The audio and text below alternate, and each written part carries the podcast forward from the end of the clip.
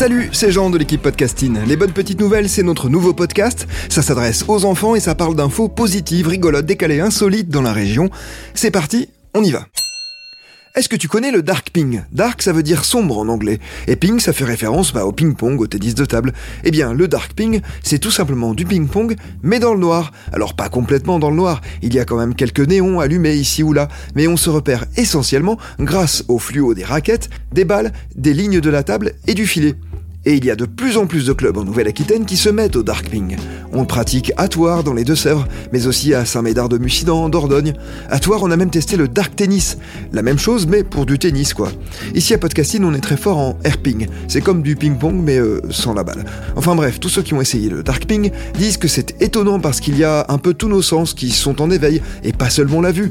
Il paraît qu'on a aussi l'impression que la balle va moins vite. Bref, si tu veux essayer, tu peux peut-être demander à un club près de chez toi s'il ne veut pas tenter l'expérience Parce qu'avant tout, le Darkling, il paraît que c'est d'abord un prétexte pour passer un excellent moment avec ses copines et ses copains. Et ça, c'est plutôt cool, non?